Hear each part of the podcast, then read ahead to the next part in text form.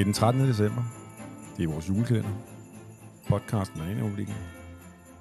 Vi har endnu nu i 12 afsnit egentlig cirklet lidt om, om den her lidt uheldige topadvokat, som jo egentlig bare har prøvet at stille nogen til ansvar for nogle ting, som han i hvert fald synes var i strid med nogle helt fundamentale retsstatsprincipper.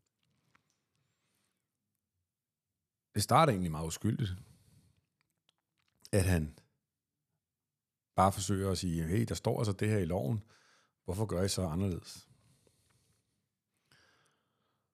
Og så handler det ligesom om, hvordan han prøver at bruge de helt almindelige veje for, hvad man gør, når man gerne vil stille nogen til ansvar juridisk set. Og det er også det, det skal handle om her den 13. december. Det er en, kan man sige, en ny måde at stille systemet til ansvar på. Og det er det, vi skal vi høre om. Men, men hvis vi lige dvæler ved, hvad er det, vi har prøvet på tidligere, eller hvad er det, han har prøvet på tidligere? Han har egentlig på, han har, han har Først så havde han den her spørgsmål, om man skulle fortolke paragraf 357 stykke 3. Og det var noget, man forelagde for dommerne. Problemet var bare, at dommerne ville slet ikke svare på det. Fik aldrig noget svar. Så to uger efter, så blev han overfuset af en, en dommer og beskyldt for nogle ting, som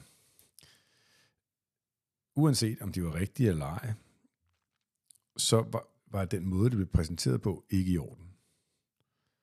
Så prøvede man at stille den dommer til ansvar for det her. Den her intimidering, som jeg vil kalde det. Og også det fes ud i sandet. Fordi advokatsamfundet ville ikke se på det. Den særlige klageret ville ikke se på det. Højesteret ville ikke se på det. Så den her stakkels advokat i vores julekalender, han kan simpelthen ikke få stillet nogen til ansvar for de ting, han mener er et problem. Og i dag skal vi så se på en ny måde, han har forsøgt at stille nogen til ansvar på. Det er, at man kan også stille dommere til ansvar ved at anlægge en sag ved de almindelige domstole.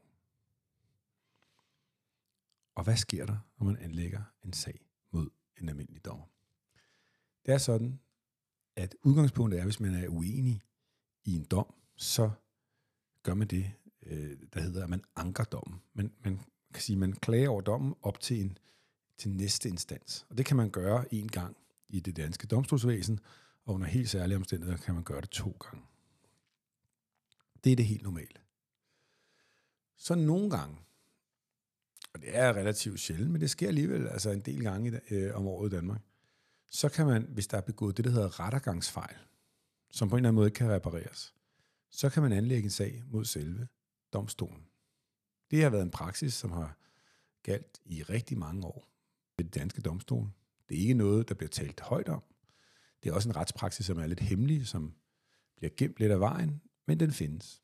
Typiske eksempler, det er, hvis en, øh, en dommer for eksempel, i gamle dage var det jo meget med sådan noget med, med tinglysning af, af nogle ejendomme, eller sådan noget, man havde begået nogle fejl omkring tinglysning, så, og man så øh, på en eller anden måde ikke blev ejer af den ejendom, man skulle være ejer, ejer af, så øh, kunne man så få øh, en, en erstatning, fordi at dommeren havde begået en eller anden fejl i forbindelse med tinglysning.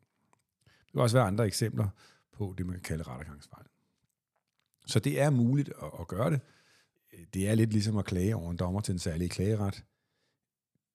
Det er ikke noget, som øh, systemet synes er særlig rart.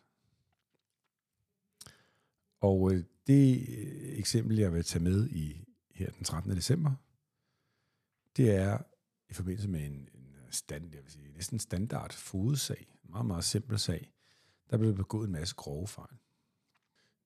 Der blev ikke bare begået grove fejl i det første retsmøde, det var også i det andet retsmøde. Og på et eller andet tidspunkt, øh, så mente jeg, at fejlene var så grove, at der blev begået rettergangsfejl i forbindelse med den her sag. Og man skal huske på, sådan en sag, sådan nogle fodsager, de går ret hurtigt, så der skal ligesom ageres hurtigt. Så øh, blev der anlagt en sag imod blandt andet den her fodedommer. Nu har vi jo tidligere podcast snakket om juridiske mødomme, og man kan sige, det her det var også en, en anden form for juridisk om, der blev taget her. Fordi jeg havde aldrig anlagt en sag mod en dommer. Jeg klagede over til en særlig klageret, men jeg havde aldrig anlagt en sag mod en dommer. Og stor var min forundring, da den her dommer så skulle vælge advokat. Fordi den dommer valgte et advokatfirma, som jeg kender rigtig godt. Stort set det eneste advokatfirma, jeg har som min modpart, og det er jo Kammeradvokaten. I dag er det jo faktisk Danmarks største advokatfirma. Og grund til, at jeg var lidt forundret, det var ikke over, kan man sige, at, at øh, kammeradvokaten er jo et, et fint advokatfirma, men det var, det var, problemet var, at vi har jo hørt om magtens tredeling. Og vi har hørt, at den udøvende magt skal være adskilt fra den dømmende magt. Og den udøvende magt, de bruger helt fast kammeradvokaten. Det er deres faste advokatfirma. Jeg tror, de lægger 400-500 millioner kroner i salærer hos dem hvert år. Og det, der så var mystisk, det var, at den dømmende magt, som jo skal være uafhængig af den udøvende magt, de bruger så også kammeradvokaten. Og det var ikke kun i den her konkrete sag. Det lykkedes mig at få agtindsigt og finde ud af, hvor mange andre sager øh, var der tale om. Og det viser, at det var helt systematisk, at domstolene brugte kammeradvokaten i de her sager, hvor de begik rettergangsfejl, men også i alle mulige andre spørgsmål. Hvis de skulle have et IT-udbud eller nogle andre ting, så brugte de den samme advokat som den udøvende magt. Og så kan man spørge sig selv, ja ja, hvad så med det? Det er jo bare, hvad hedder det, det er jo meget praktisk.